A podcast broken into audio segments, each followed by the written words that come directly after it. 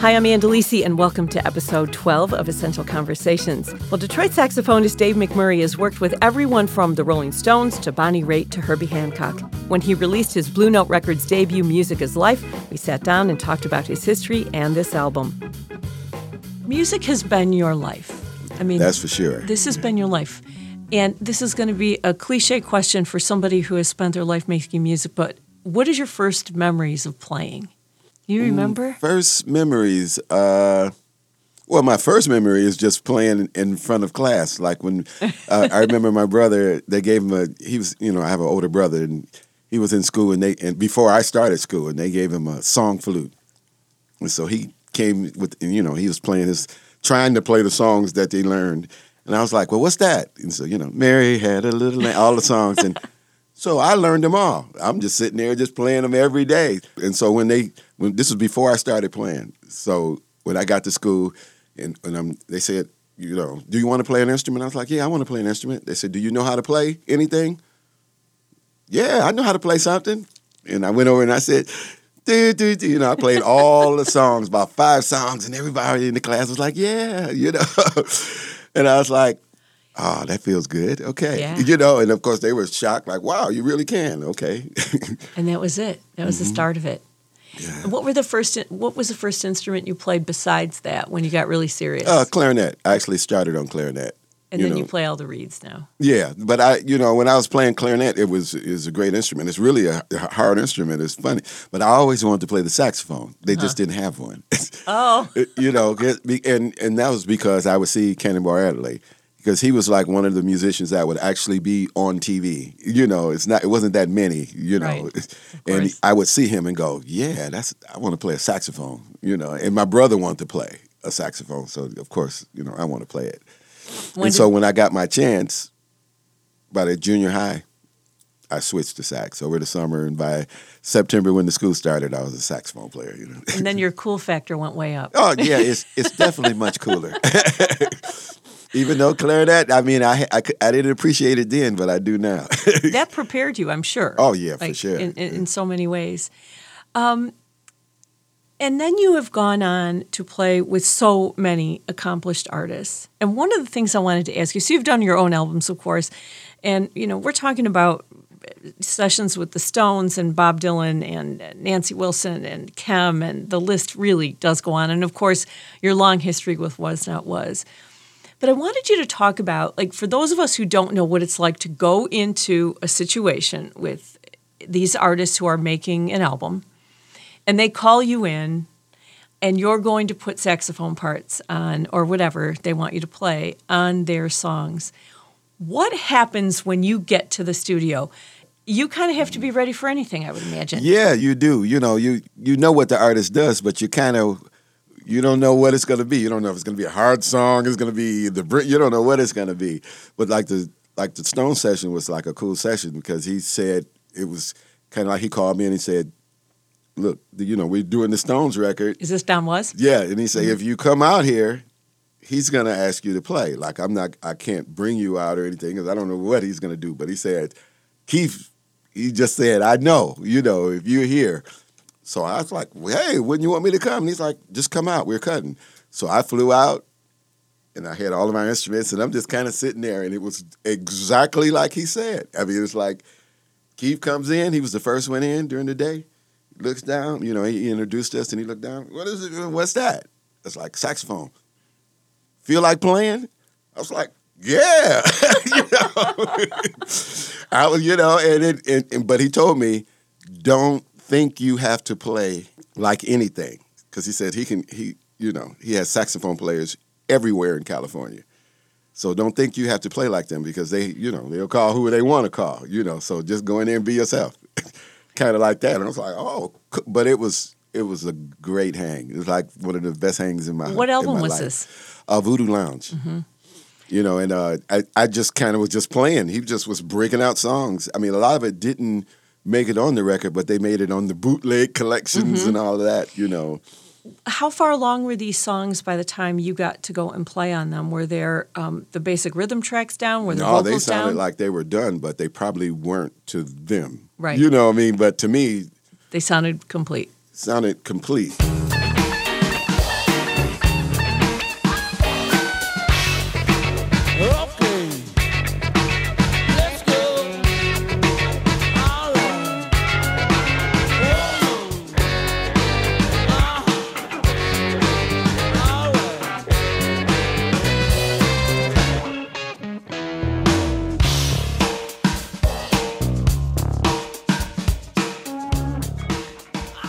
One song he did.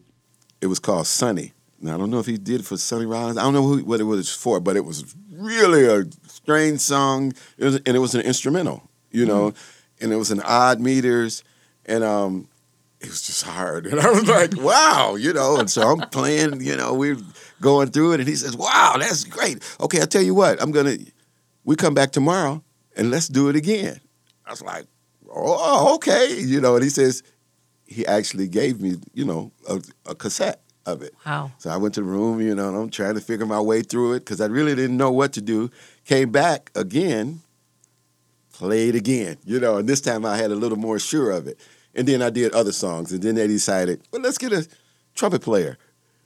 And so they called Mark Isham, and then we did a little horn section.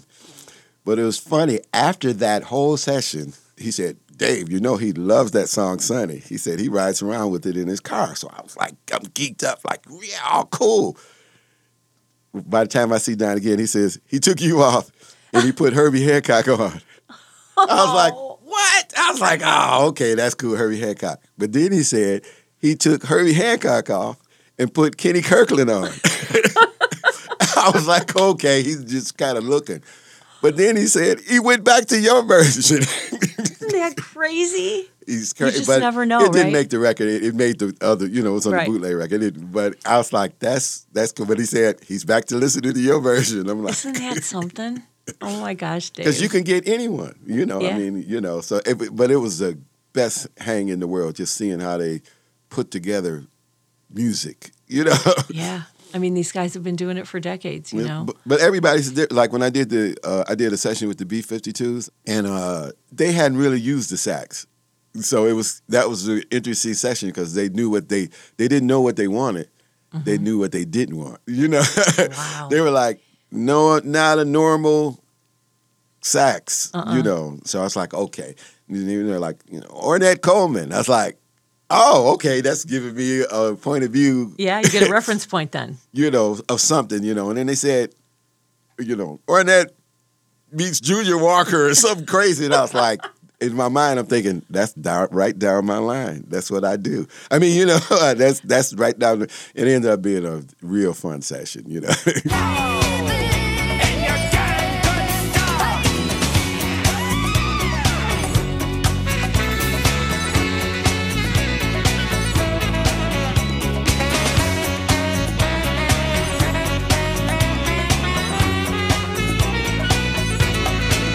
Coming up next, Dave McMurray talks about working with French superstar Johnny Hallyday and the early days of Was Not Was.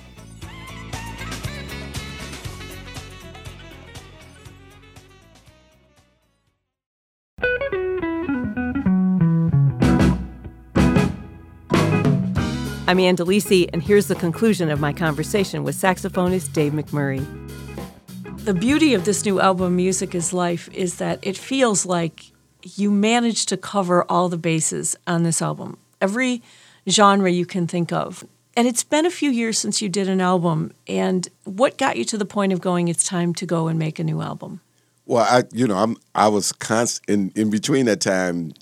I probably cut three albums, you know, mm-hmm. of different, you know, different types, different ways, and you know, just trying to think of of you know a, a good direction, you know, and they, and they are when I listen to them now, it's funny. I go back and listen to tracks and go, wow, that sounds cool, you know, or but it's so it's different than this because when I did that, I knew I would, when I started the trio, I knew I had it in my brain what I wanted it to be and what I wanted, didn't want it to be. It's like okay, it's trio, so I don't want it to be. Uh, I still want it to be upbeat, even though it's sax, bass, and drums.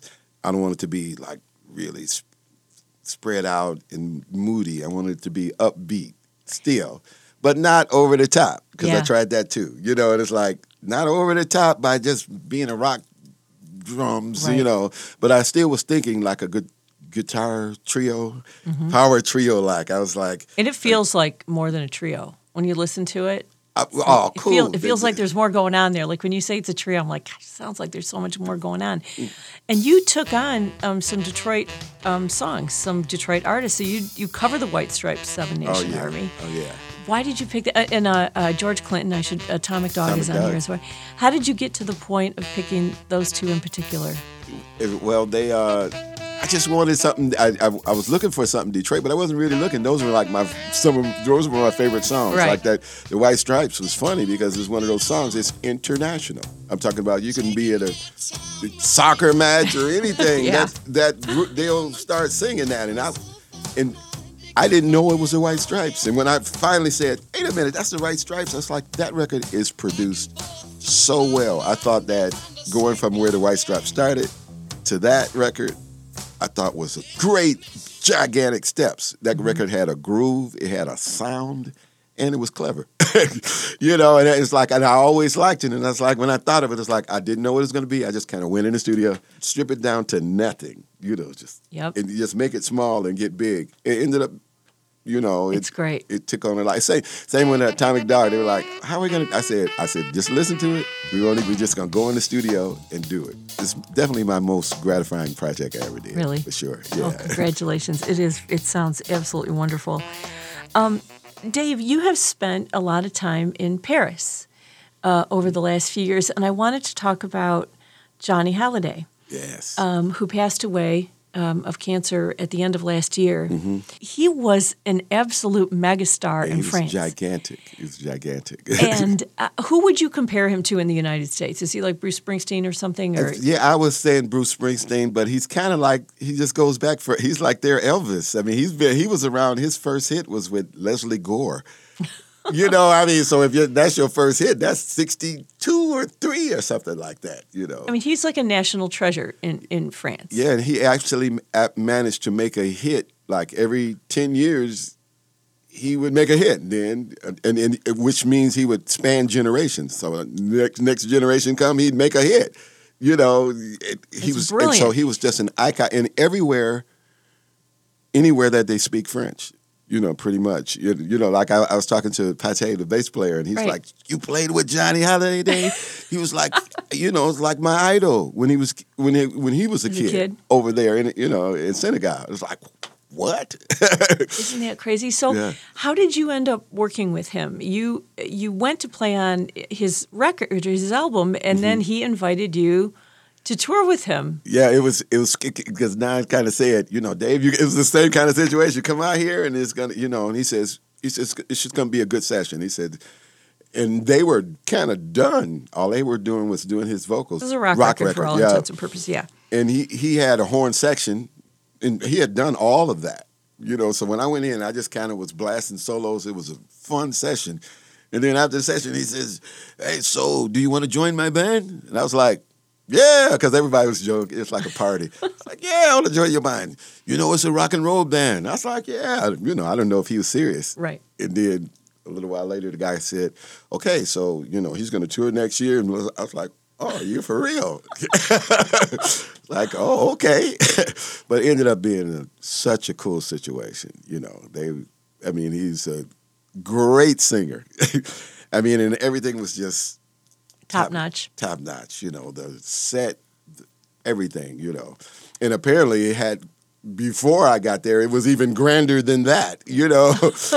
and I was like, "This is the biggest thing I've ever done," you know. what size crowds did he play for? To? I mean, it, when we pretty much would start from one end of France and go all the way, so it would be everything from twenty five hundred to twenty thousand.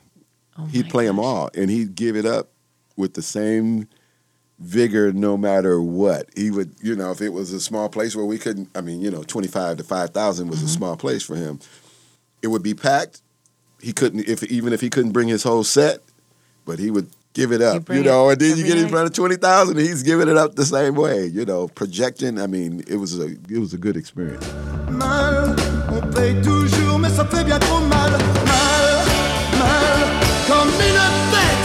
j'ai mal. Mal, mal, c'est un amour qui me fait bien trop mal. La nuit, le silence, avec ma souffrance. La nuit, je l'appelle, comme elle était belle. Mal, mal. Dave, before I let you go, uh, I would be remiss to not uh, ask you to weigh in on the was not was days and what those early days were like when you guys. Uh, because I interviewed Kathy Kosins recently, and she talked about you know those early was not was days and how much fun and how exciting it was. was it as much fun as it seems like it would have been? Oh, it definitely was. It was, it, you know, that was actually the first situation where somebody says, you know, he said to me, he's like, when I went to the session, it, and when it finally looked like it was going to be something, he was like, okay, we're going to do the session, and then we're going to do this, and then we're going to go on the road, and then we're going to do this and do this, and I'm like, what? He's like, we're eh, okay, cool, I'm in, you know, like, but then it happened, you know, next thing, you know, it, but it wasn't easy, obviously, because I'm on the outside looking in to even undertake that going on a tour, you know, when me with a whole circus full of, you know, people, you know, but it was such a fun situation because it would be just us. We would go in the studio at midnight every night and just do music.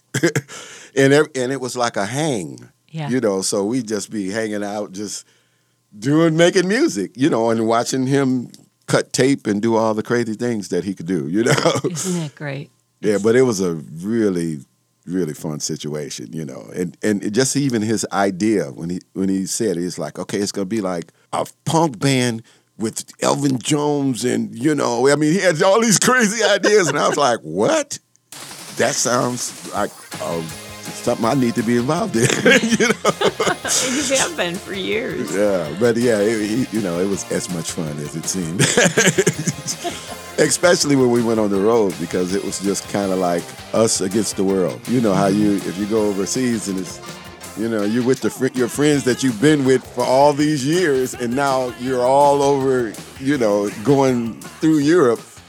You can imagine it was really crazy, you know. Absolutely. you know, everywhere we go, it'd be like just it only we're the only people that matter. It's just you know, just us. If we're loud and crazy, that's okay. You know, it's just us. My thanks to Dave McMurray for talking with me. The Essential Conversation series is a production of Detroit's public radio station WDET and supported by ELS Studio 3D. If you enjoyed it, I hope you'll listen to other episodes in this series. Production provided by Rowan Nemisto and original music by Brett Lucas. I'm Ann DeLisi. Thanks so much for listening.